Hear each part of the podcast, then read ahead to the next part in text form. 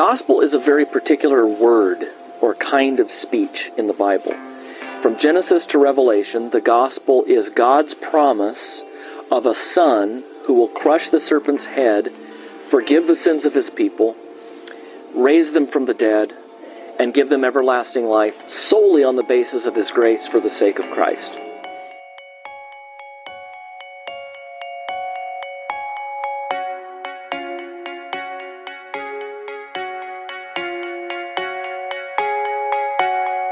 If you're interested in the, the beginnings of the church, you know, I think looking at the creed is a great way of, of getting into church history and really seeing where the faith kind of came together.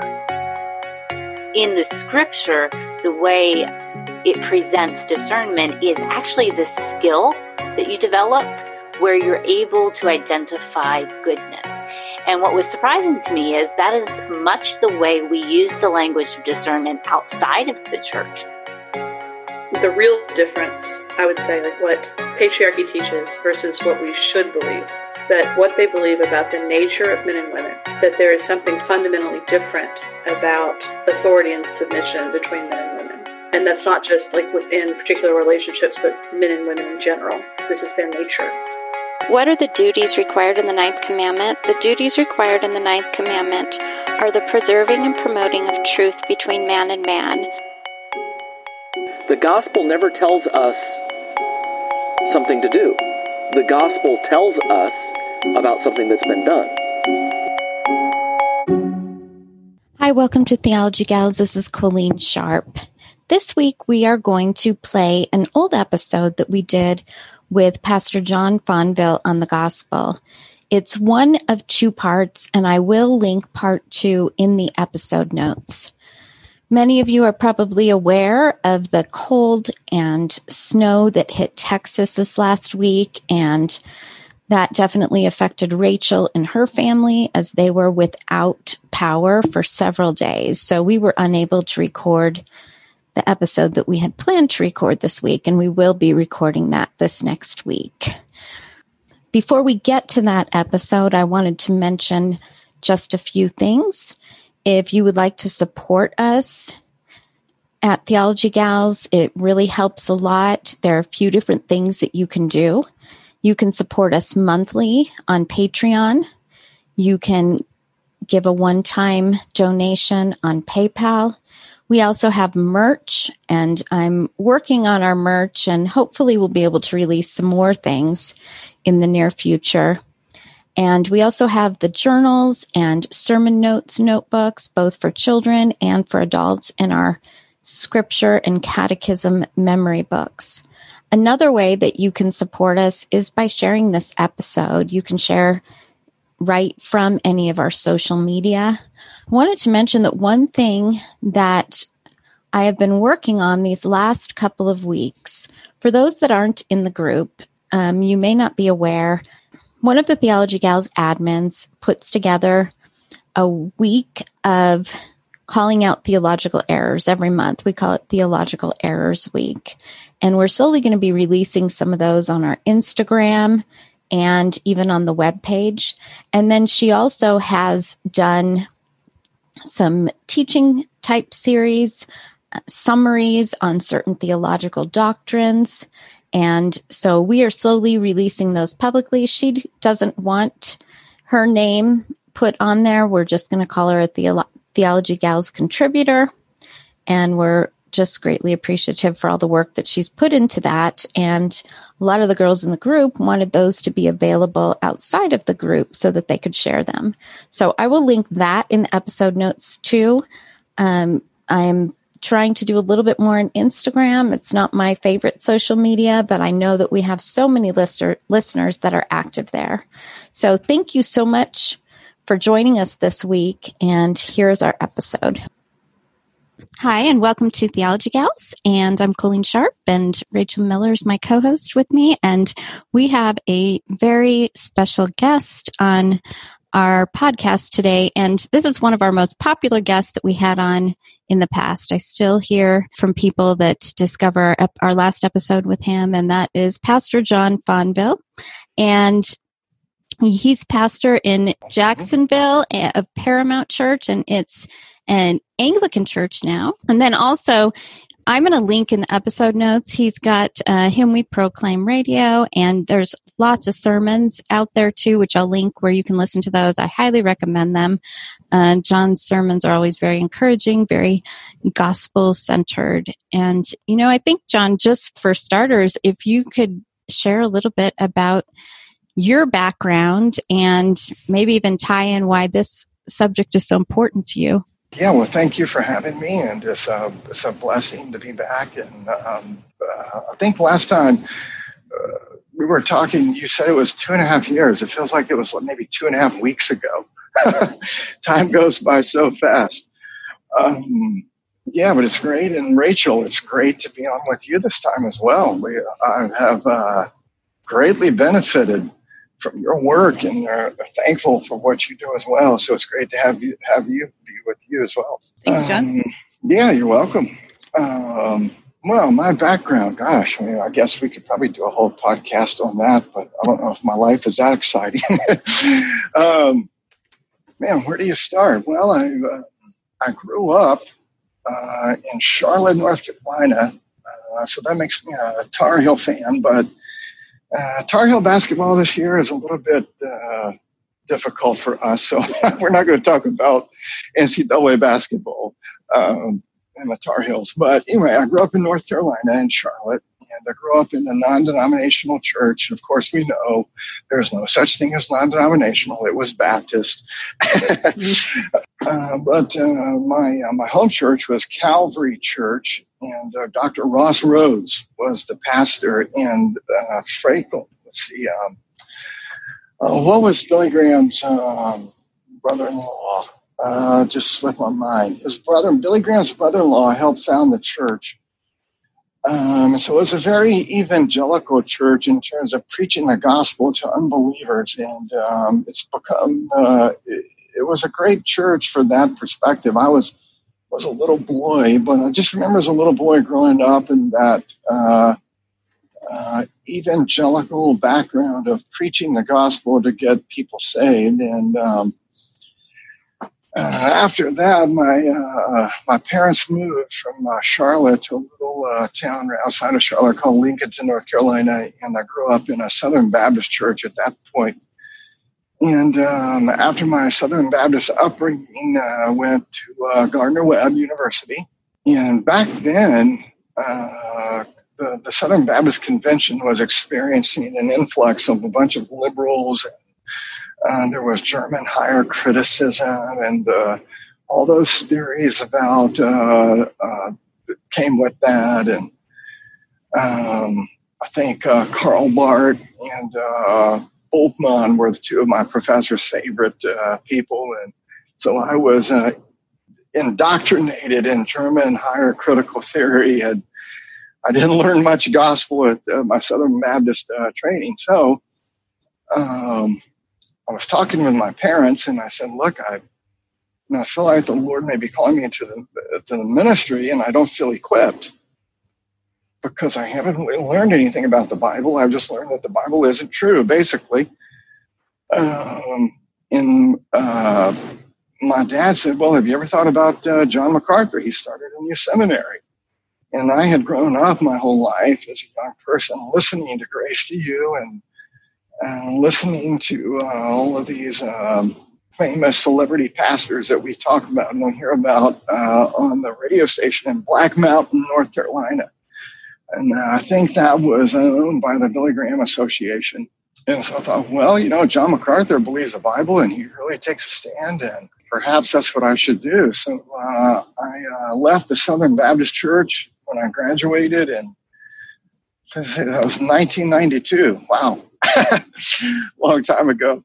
Uh, graduated in 1992 and uh, left North Carolina and went out to California and uh, I actually uh, got a job working as an, uh, an a, a, ninth grade youth pastor at Chuck Swindoll's church at the First Evangelical Free Church in Fullerton, California.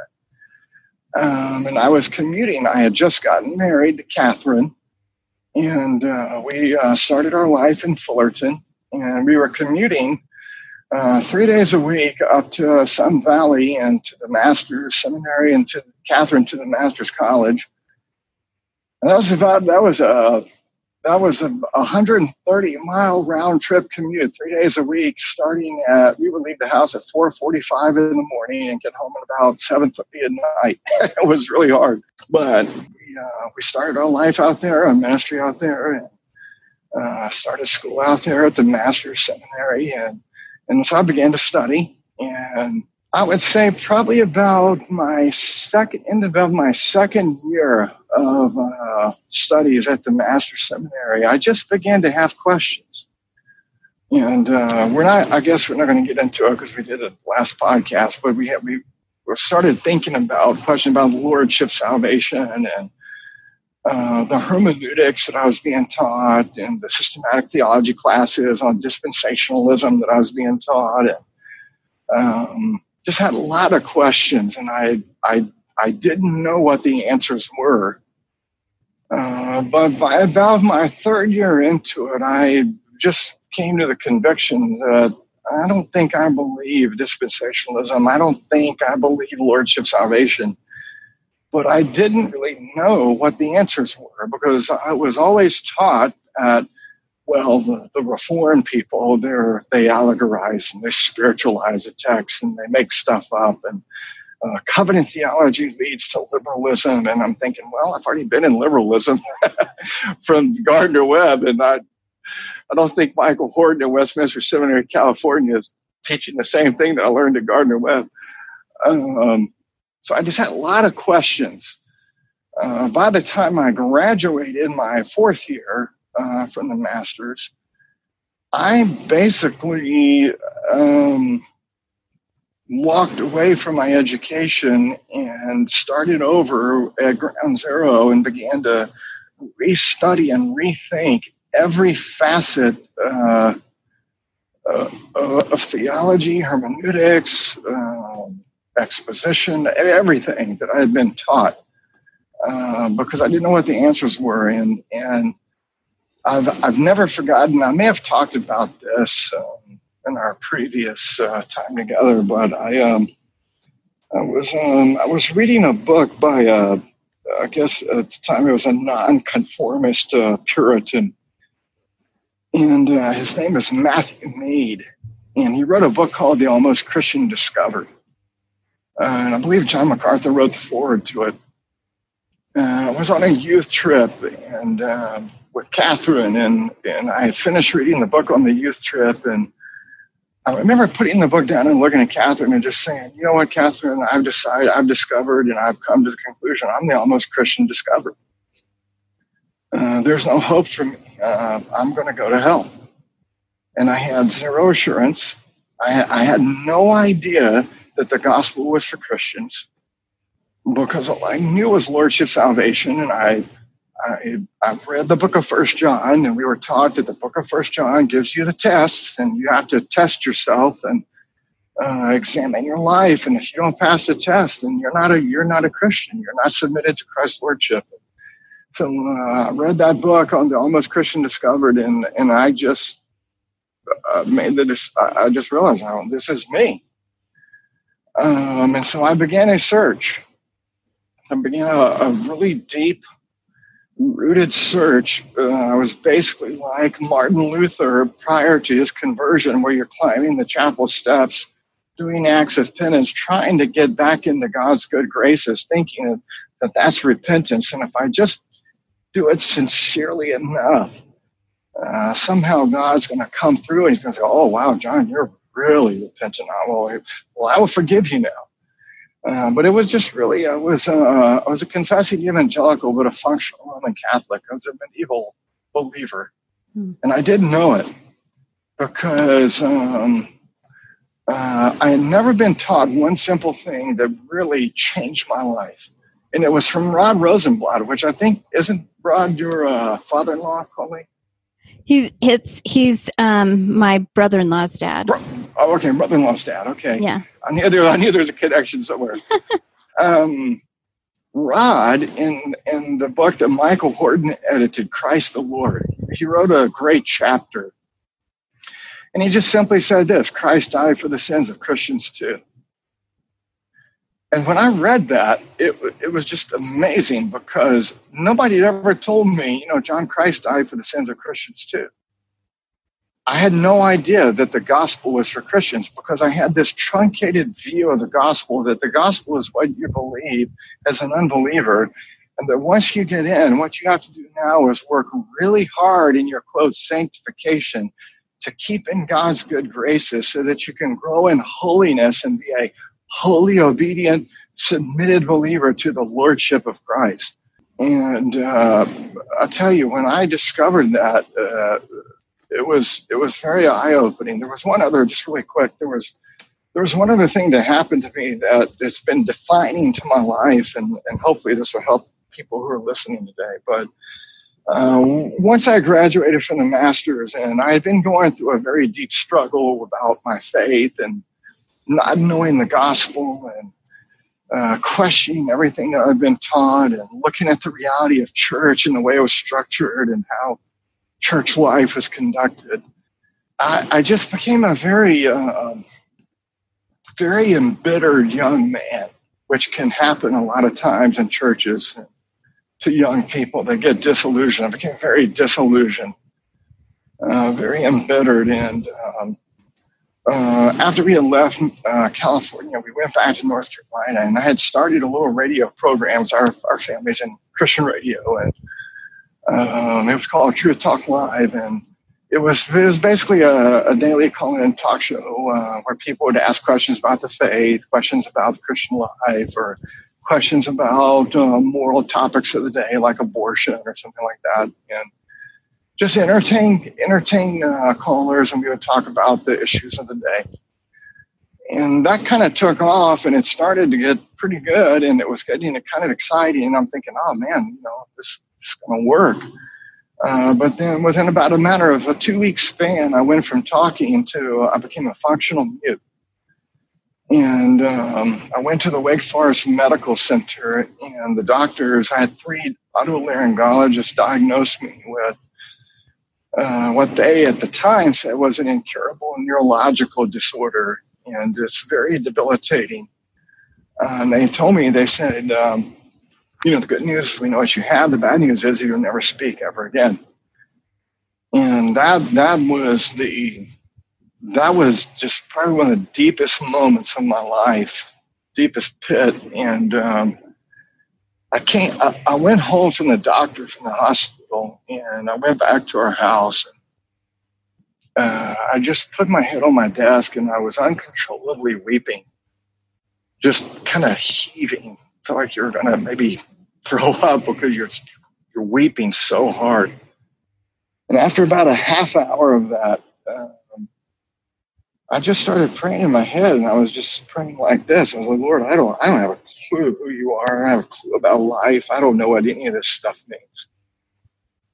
Uh, but I'm just miserable and I can't live like this. Just please, get, uh, you know, if you're there, help me, give me something. And I turned around in my chair and looked at my bookshelf and I started scanning the bookshelf and I saw a book on my bookshelf that I never read. It was entitled The Cross of Christ by John Stott. And I thought, well, I'll just I'll thumb through this and see if you know I can find something. And I was flipping through the pages, and I, came to his chapter on on the cross and suffering. And John Stott wrote this little sentence that that was the beginning point of what I tell people was my gospel awakening. It was in this was in October of 2000, so it was about 19. It was 19 years ago. And John Stott basically says this as a, as a paraphrase. He basically says that we have to learn to climb the hill called Calvary, and from that vantage point, survey all of life's tragedies. The Bible doesn't tell us why we suffer, but the cross applies the essential perspective from which to view it. And when I read that for the first time in my life, uh, you know, it's not mystical. It's not like John, you know, speaking from heaven, anything like that. But you just knew the Holy Spirit was calling and saying, You don't know the gospel. you don't you don't know Christ. You don't know the Father. You don't know who we are. But we're going to teach you this gospel. I'm going to teach this to you. And I've never forgotten that moment. And when I was, I was, you know, I was, um, I, w- I was just, I was all alone uh, by myself in the basement reading this Anglican theologian, Pastor John Stott. And God used him in his book to awaken me to the centrality of the gospel for the first time in my life. And it's, it's like Francis Schaeffer says when a believer comes to understand the centrality of the gospel, it's like he's been born again again. And that's exactly what happened to me that day. And uh, you know, there's a lot more details, and there's much more I could say. I probably said enough about that, but but ever since October 2000 to the moment we're talking now, I, I've just been on this gospel awakening journey of faith for the past 19, almost 20 years. And um, I, have never looked back. I, have it's been uh, life has been difficult, many challenges. Uh, you know, it hasn't been like a day at the spa, although that would be nice. Um, but coming to understand the centrality of the gospel, the uniqueness of the gospel, and, and how that the gospel is the only thing that we as a church have that is utterly unique to offer to the world and to offer to sinners, both outside the church and inside the church. And that's that's just been life changing. And every day is a it's a new journey of discovering more and learning more. It's what Paul says is the unsearchable riches of Christ. Uh, so I, I, hope that's helpful, uh, and that's kind of how I've gotten to where I am. Thank you, John. That was it was very helpful to hear your journey, and I know that uh, very likely many of our listeners can appreciate and, and relate to you know aspects of of finding the gospel that you have in your life. When we talk about the gospel, you know the word gets used a lot in, right. in Christian discussions, but often it's used without a good definition. So, right how would you define the gospel for us? Yeah, that's that's the big uh, million dollar question, isn't it? um, boy, you know, there's and there's so many different ways because the gospel is so big.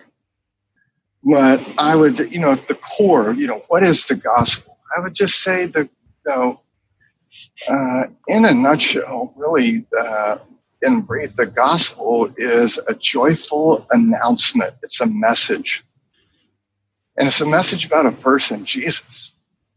Matthew in Matthew 1, verse 1, he's the son of David. He's the son of Abraham. I mean, we could spend a whole podcast unpacking mm-hmm. just Matthew 1 1.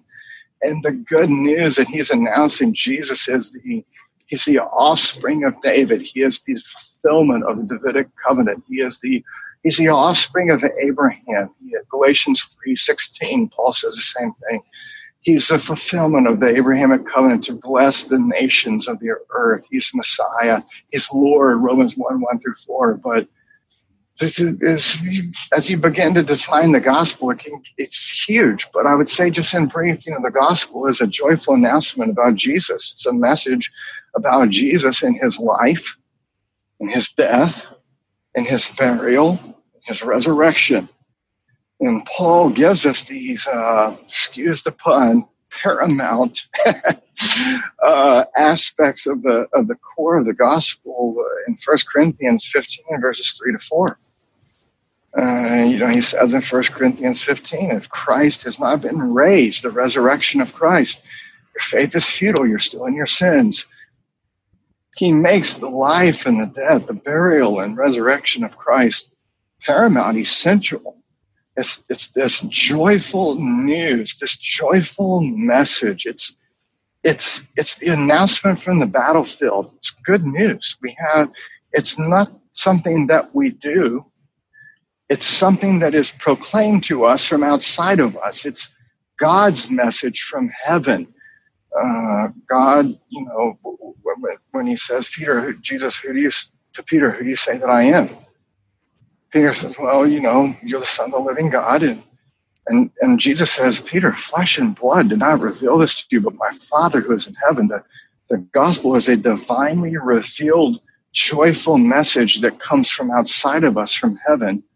And it's revealed to us through the Holy Spirit, the work of the Spirit. But, but the gospel itself, uh, it's, it's this joyful announcement about Jesus and, and what he has come to do in his life, death, burial, and resurrection to save us. I just say one other quick thing about you know the gospel.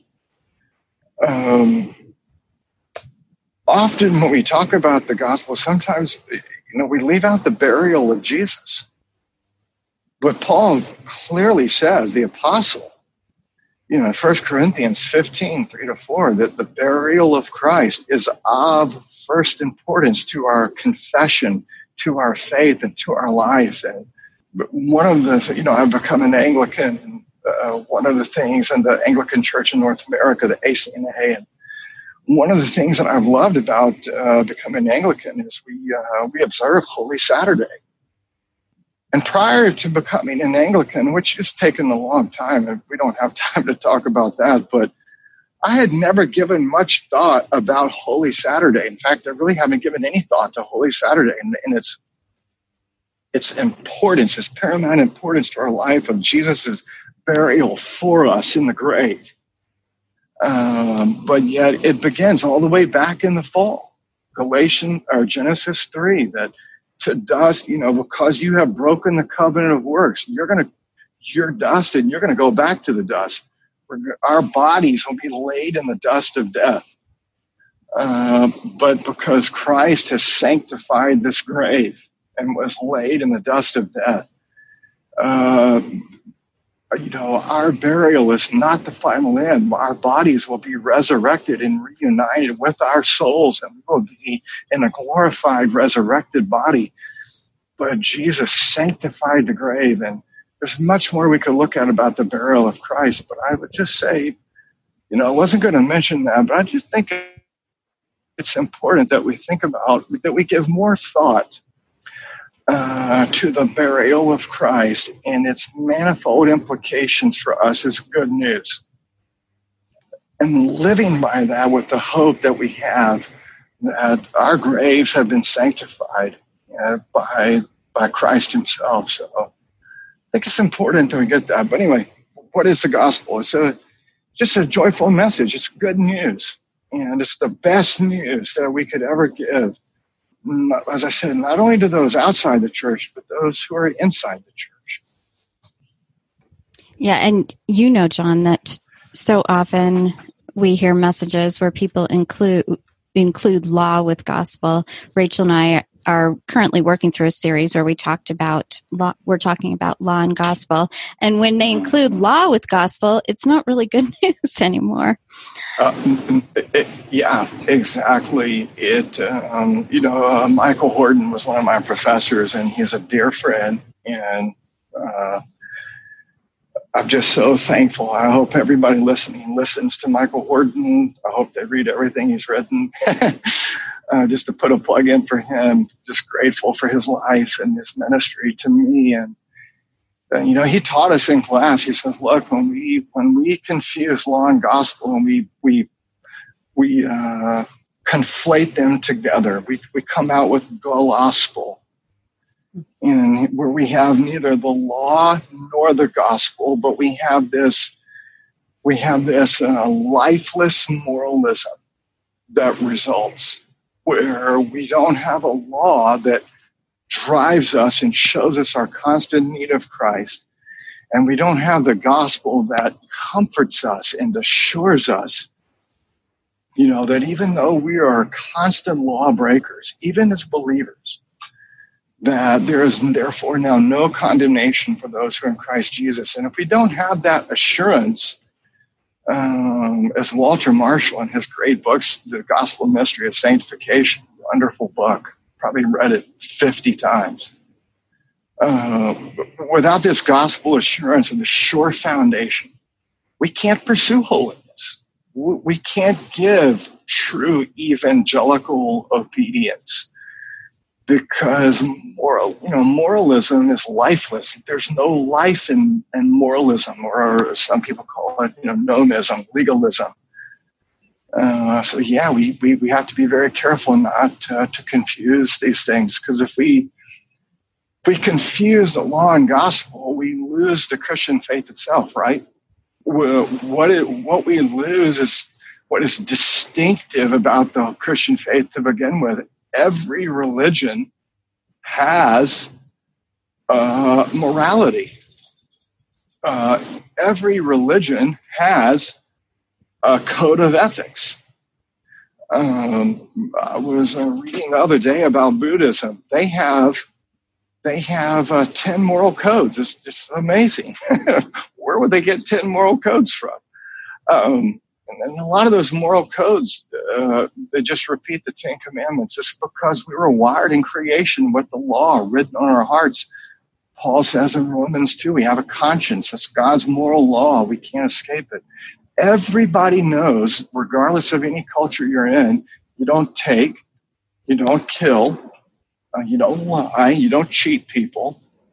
But what what nobody knows, including us, apart from the work of the Spirit, is the gospel.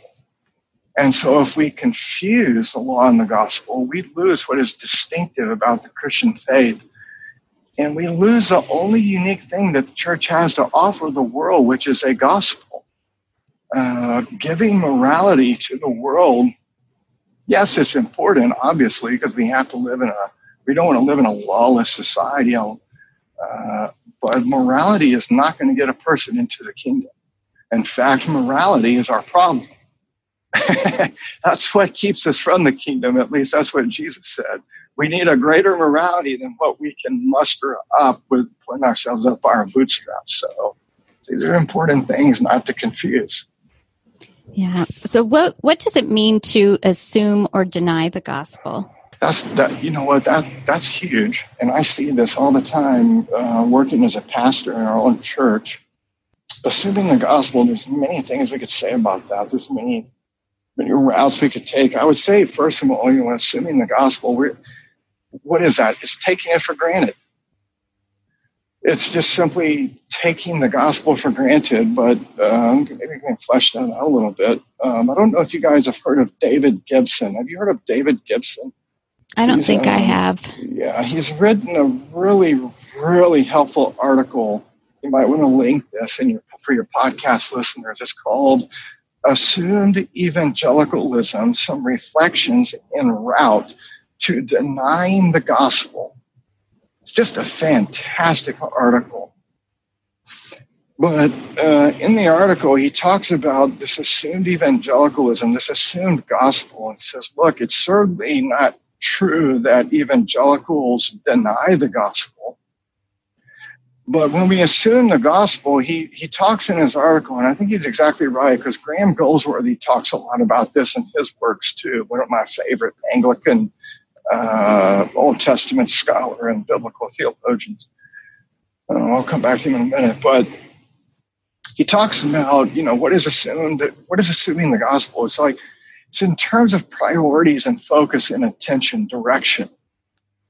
Um, when we assume the gospel, uh, it, it's it's where churches and pastors and authors they just they take the gospel for granted and other things gradually increase to other concerns take over the centrality of the gospel uh, let me give you an example and you guys have probably done this because uh, rachel you're an author. You've read the book and uh, you're doing a great job. You're by the way if you're listening if you haven't gotten beyond authority and submission by rachel miller get it.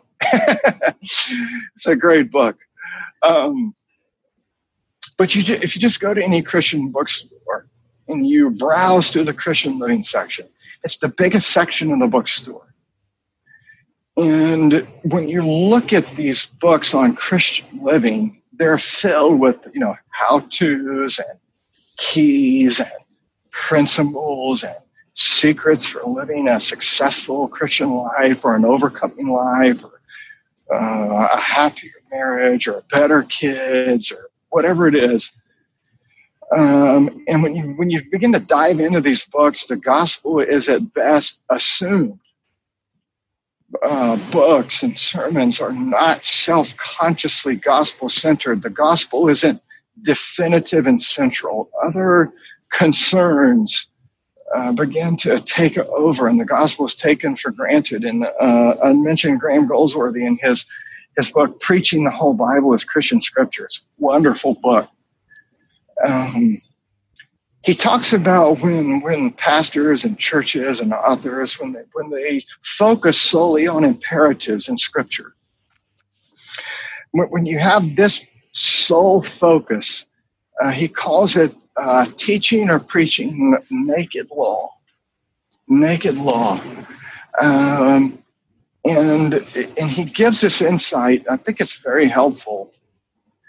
He talks about when we preach like this, he says it is to preach law, but to leave the impression that the essence of Christianity is what we do rather than what God has done. And then he says legalism easily creeps in even when we think we've avoided it. The preacher may well understand the relationship of law and grace, but the structure of the sermon program may undermine it in the thinking of many in the congregation. He's exactly right. And I tell you, as a pastor, I, have been working in the church since I was 18 years old. My birthday is coming up so shortly. I'm not going to tell you which one. um, but, you know, Goldsworthy makes the point that the life and ministry of a local church needs to be self consciously gospel centered if it's to maintain any kind of effectiveness for the kingdom of God. And, and he's exactly right. I know from years of preaching and teaching and laboring in the church that um, when I'm sitting now with some of my parishioners and they're struggling, it always comes back to figuring out what aspect of the gospel are they just missing and do I need to just press this into them a little bit further? And, you know, sometimes there are other circumstances where they need a therapist or they need a psychiatrist or psychologist or do some extra things that, that I'm not capable of doing as a pastor. But I can tell you, even in those very difficult um, those difficult situations that I've run into uh, in, with the people in our church, they still need the gospel as well. And um, uh, Lord willing, I'm working on a book uh, based on 1 Corinthians 6. Um, and it's where Paul is trying to clean up the mess in the Corinthian church of the believers who are uh, just giving themselves to sexual immorality in the church. And the, one of the things that is amazing that you look at how he he seeks to get them living a holy life in First Corinthians is he does have warning passages. He, he does give warning and talk about judgment. But in that passage where he's really lasering in to get their lives cleaned up, he gives two imperatives in that whole entire section. But he bookends those imperatives with mountains of gospel and its implications for living out a holy life as a believer. And so he's not assuming the gospel. In fact, he says to the Corinthians in 1 Corinthians 6, he says, Do you not know? And he says it to them, oh, yes, over and over and over. Do you not know? Do you not know? In other words, he's rebuking them. No, you don't know. You don't know the gospel and you don't understand how it fleshes out for its implications to actually stop going to the temples to uh, to your worship service that you grew up with in Corinth. Um, temple prostitution. He says, "Let me show you how to change this," and then he he gives them. I just quickly. He gives them doctrine of justification, the doctrine of election. He gives them the doctrine of union with Christ. He gives them the doctrine of resurrection. He applies, uh, and I've never seen this in any Christian bookstore ever, how you apply the doctrine of resurrection to my daily life of sexual purity. But he does that. then he goes to the implications and, and the effects of the gospel. And he goes to the gift of the Spirit. And he says, Look, you've gone to temples, but now you're the temple. And so he picks up this whole temple, biblical, theological, uh, redemptive narrative and, and, and, and, he applies it to holiness of life. But the, the amazing thing is, is when he's trying to clean up their life as believers, there are two imperatives versus a mountain of gospel.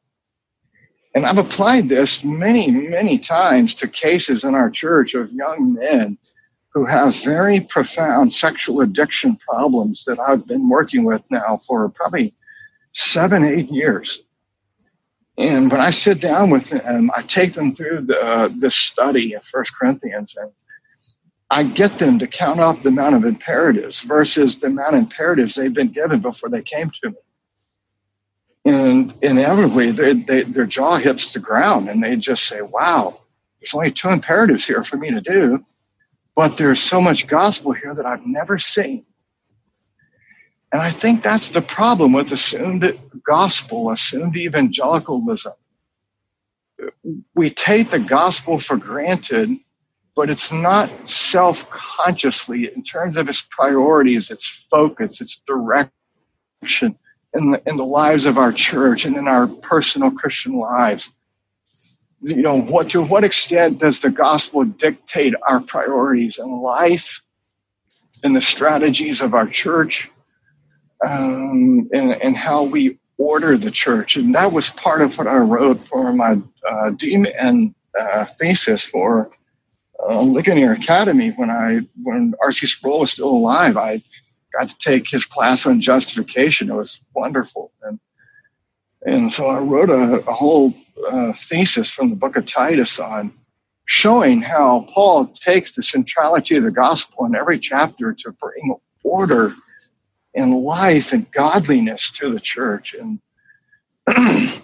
so, um, you know, uh, when we talk about the assumed gospel, I mean, I, there's many more things I could could talk about in more directions we could go. Maybe that's helpful if you want to keep pressing further. I'm I'm happy to do that. That's very helpful on on what it means to assume and, and to deny the gospel. And you mentioned your um, your doctoral thesis, your uh, dissertation. Um, and I had a chance to to read through it, and it's really very helpful. And, at least one place you mentioned in connection with assuming and denying the gospels, you talk about some of the common false gospels that we find in our churches. And um, wondered if you might, you know, kind of cover a few of those that that people would be familiar with uh, that they've run across in their churches. Yeah, well, well, thank you. I'm glad. Uh, I'm glad one person benefited from my thesis. it's a bestseller.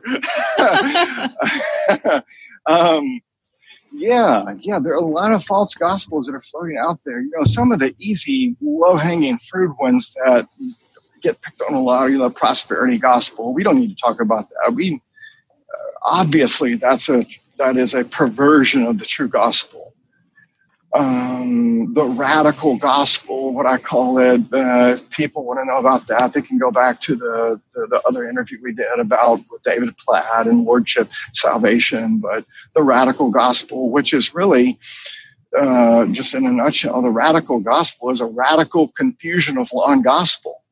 It's not the gospel. Um, that we have, uh, we, we just talked about the assumed gospel uh, and there's a truncated gospel. I, I, mentioned that about, you know, the gospel is what we preach to unbelievers to, quote, get them saved. Uh, then once they get into the church, we quit preaching them the gospel and we talk about the duties of discipleship and we challenge them to obey and uh, the how to's of discipleship, the gospel. Uh, you don't need the gospel anymore except to share it with other unbelievers. You you need to be challenged to uh, you know the how to's of discipleship. Um, J.I. Packer and Gary Parrett have written a wonderful book called Grounded in the Gospel. And they address this, uh, this common uh, truncated view, this truncated gospel and this is what they say about it. they say we move on in the gospel, but never from the gospel. Mm. And then they write, as we move on in the gospel, we have much to teach about the implications of that gospel for doctrine, devotion, and duty. They're exactly right. And so they, they finish by saying that, you know, our commitment to evangelizing should take another form as well. Not only are we to take the gospel to those outside the church, we are also to declare it inside the church community also. And we're to do so clearly, compellingly, and consistently. Um, and and I've I meet we we have uh, what's called lay catechists in the, the Anglican Church. They're basically non-ordained Bible teachers, like Sunday school teachers and discipleship group teachers, things like that. And I meet with them every Monday night. I've been doing so for the past seven, eight years, and I'm basically giving them a, a, a seminary education. Um, and what I have been, what I've just hammered into them I said, guys, never, ever take, never assume and never take for granted the fact that people who are sitting in our pews week after week understand the gospel and believe it. Um, the, the most unevangelized group of people are people in the church every Sunday. Um, and we are called to evangelize the church we are uh, the apostle paul in romans chapter 1 verse 15 it's one of my favorite verses that he says. He says i'm eager to preach the gospel to you also who are in rome. And he is saying that, you know as he gives us gosh you know the, the greatest exposition ever penned of the gospel the book of romans and its implications from chapters 12 to 16 um, he tells these believers in the church, you know, I am eager. I am zealous. I am motivated to proclaim this good news to you believers.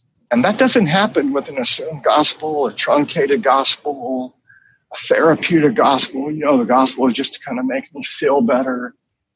Uh, this therapeutic gospel, uh, Michael Horton's talked a lot about it from the sociologist Christian Smith and this, you know, the moralistic therapeutic gospel uh, you know, uh, how to feel good, how to overcome depression, how to have a full and successful life, learn how to handle your money, uh, secrets of successful family living, and so forth.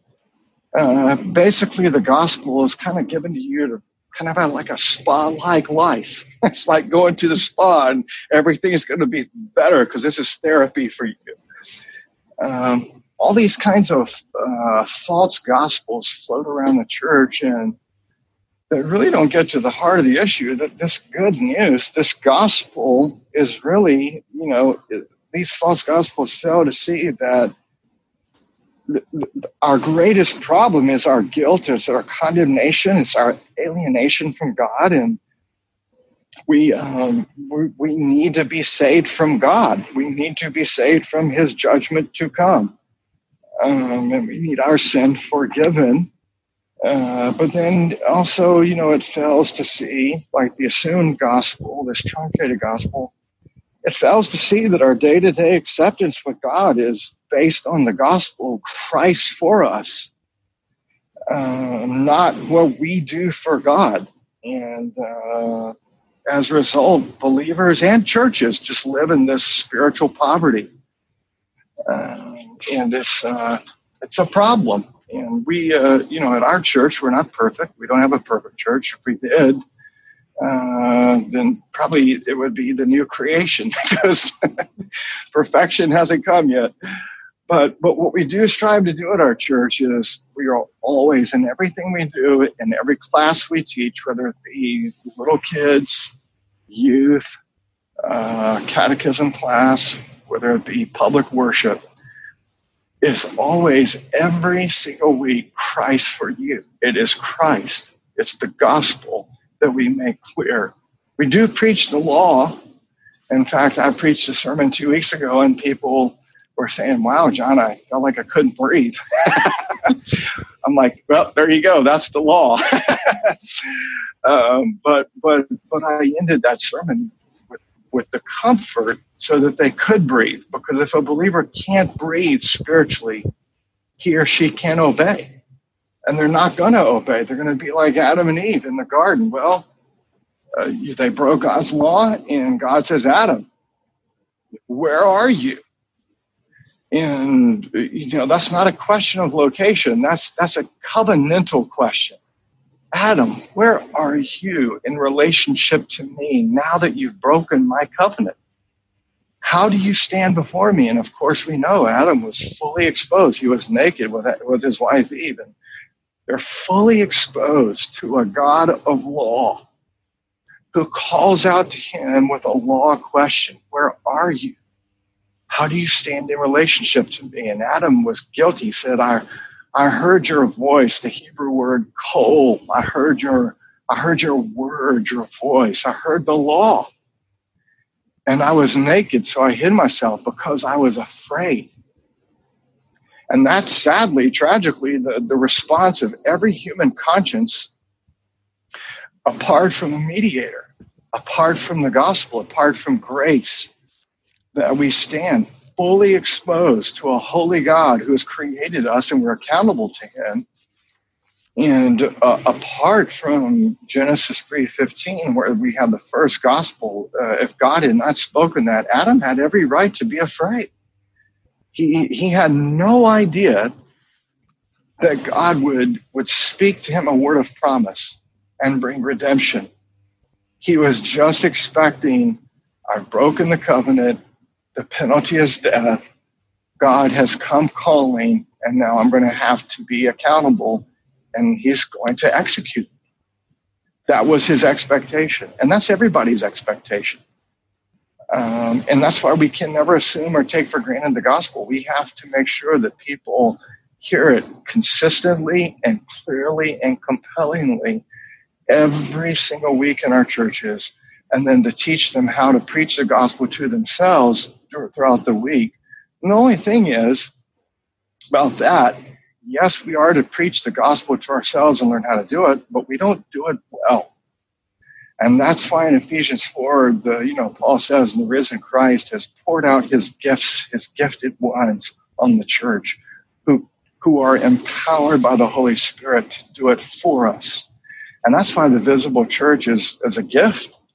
It, it, you know, God is the gift giver that the triune God, the Father gives the Son, and the Father gives the Holy Spirit, and the Holy Spirit gives us Christ, and Christ gives us back to the Father. They're constantly giving.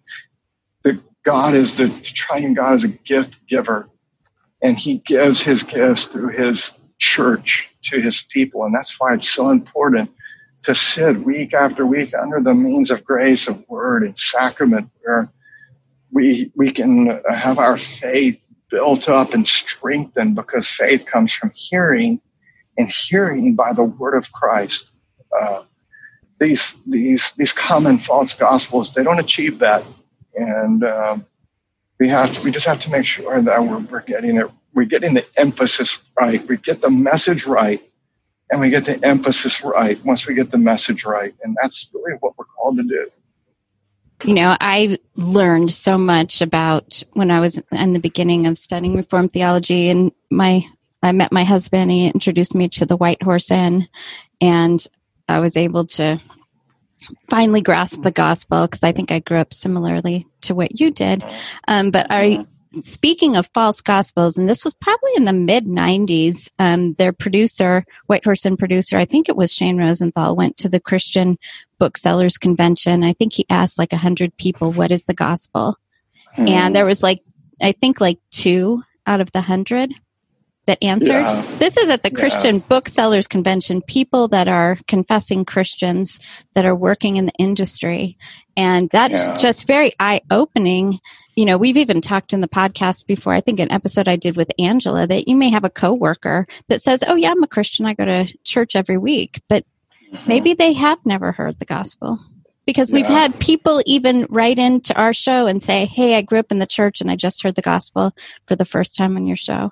But I think one of the one of the things for me personally in understanding law and gospel is just how important it's been in my everyday life, whether it's um, reminding myself of the gospel in those moments where I can't breathe because I'm crushed by the law, or Mhm. um, thanks to Rod's influence in my life, understanding how to apply law and gospel in my parenting, and um, Mhm. realizing that the same this the same benefits of law and gospel to my life can be used in how I parent my kids, um, understanding the Mhm. purpose of the law in my kids' life, knowing when the law has done its job, and applying the gospel. But can you talk about the relationship uh, between law and gospel in, in Scripture in the life of the believer, and and also if you could kind of add to that why the gospel is for us as believers too, not just for the non-Christian. Because when you were talking earlier, I was thinking, Mhm. I think so often people think that you know you hear the gospel in the beginning of your Christian life and it wipes your slate clean, and now you got to maintain something, and they don't understand that the gospel is for us every single day. I remind myself of the gospel. I need to. Yeah. Yeah. Wow. That's that's a you know, what is the relationship between law and gospel? I mean, that in scripture and life and and why is it important for believers? You know, these are these are huge things, um, very important things. Just really quick, you know, you mentioned about teaching your kids these things. That's why, like, teaching the catechism, the Reformed catechisms to our kids are so important.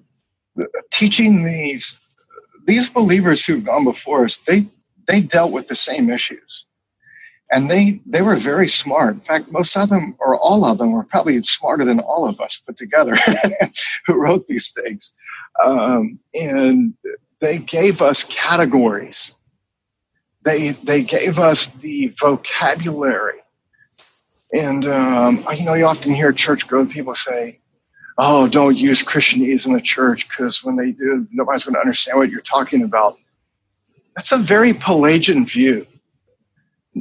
Unbelievers, when they come to our church, don't understand anything we're talking about, period. It doesn't matter what the language is.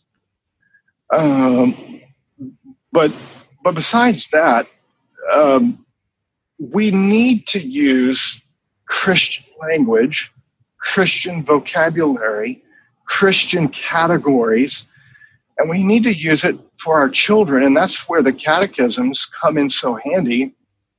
For example, the Heidelberg Catechism, I've been teaching that catechism to our children ever since every one of them were born.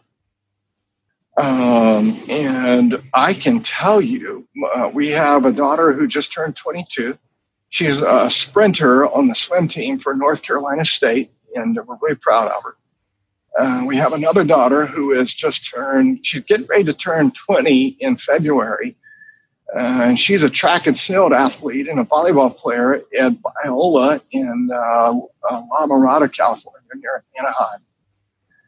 And they're both in college. And I can tell you, uh, when my girls call me and they say, Daddy, we can't find a church that is preaching the centrality of the gospel and administering the sacraments to us properly.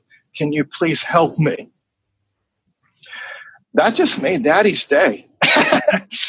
um, because, you know, when, when, when you're teaching these catechisms to your kids, it's not a perfect, uh, it's not like you have this perfect setup every night and everything is always and you know and they're all sitting around the table at dinner and everybody's quiet everybody's obedient. And you know it's like you tell them to be quiet 50 times. If you get up from the table one more time and you're trying you're wondering is this stuff really working? And my point is is that over a lifetime of just constantly not perfectly but consistently as best you can with the busyness of life and sports and school and all that we go through, teaching our kids um, a, a paradigm, giving them categories, giving them Christian vocabulary. I've seen it with my two daughters when they left the home and you're just wondering, you're praying for them. Did they get it? Are they going to have the discernment? Are they going to, going to get swept up in a typical evangelical, teach nothing, moralistic lecture church? You know, uh, and then they, they come to me and they have the categories of law and gospel. They, they have guilt, grace, gratitude from the Heidelberg Catechism. And they live their life by that. And they're looking for that in the church. There's nothing that brings more joy to my life than that. And so, first thing I would just say is for parents, you know, if you want your kids to learn to, to learn how to live a gospel centered life, don't reinvent the wheel. It's been done for us and, and it's been handed down to us.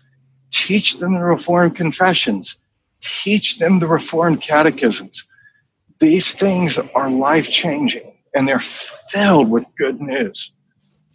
Um, so that's you know that, that's a long answer for parenting and the gospel, but I, I, that's the method my wife Catherine and I use. We don't we don't have practical tips. We don't have here are 15 steps you can follow and your child will turn out perfect. you know, it doesn't work like that. Law doesn't produce life. The gospel does. The Second Corinthians 3 6 or 3 8 Paul says that the gospel is the ministry of the Holy Spirit. 2 Corinthians 4, verse 6. Uh, he compares preaching of the gospel to ex nihilo creation. Genesis 1 3, God said, Let there be light, and there was light. And he says, So God has shone in our hearts to give us the light of the knowledge of the glory of God in the face of Christ. You know, do you want your kids' eyes opened up? Give them the gospel.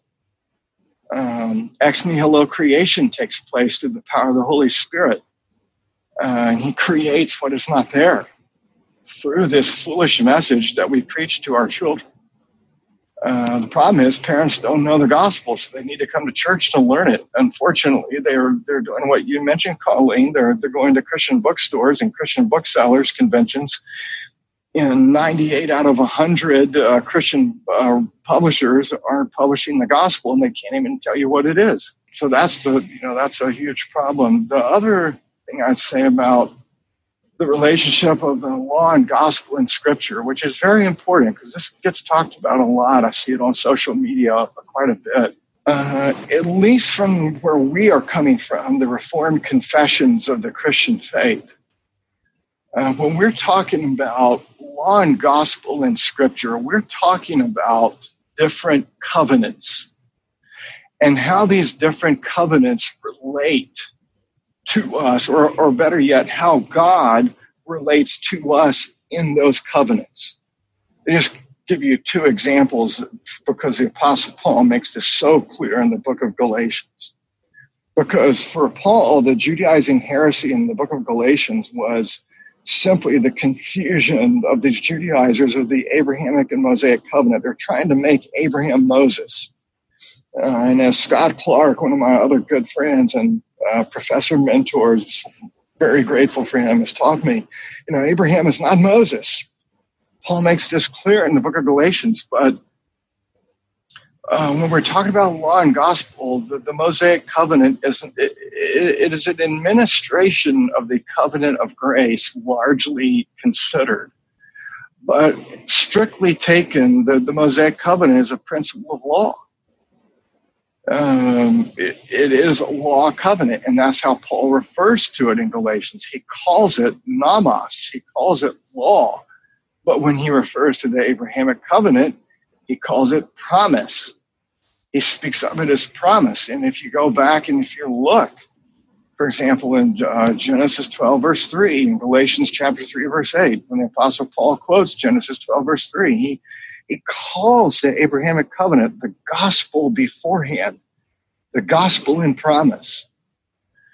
Um, and you look at, you know, the, the Abrahamic covenant, uh, chapter 12, verses 1 through 3, the promise of it. I will, I will, I will, I will. It says over and over and over to Abraham. You come to Genesis 15, the ratification of the Abrahamic covenant. What does Abraham contribute to the ratifying of that covenant? Nothing. He goes to sleep.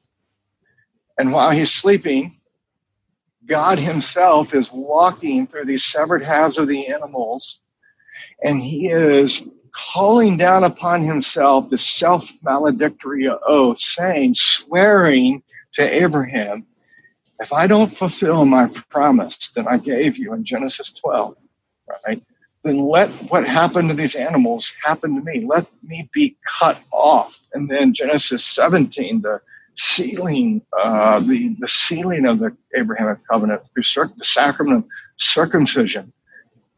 He, he gives that visible reminder in the flesh of every male, Hebrew male child, in the, an adult male.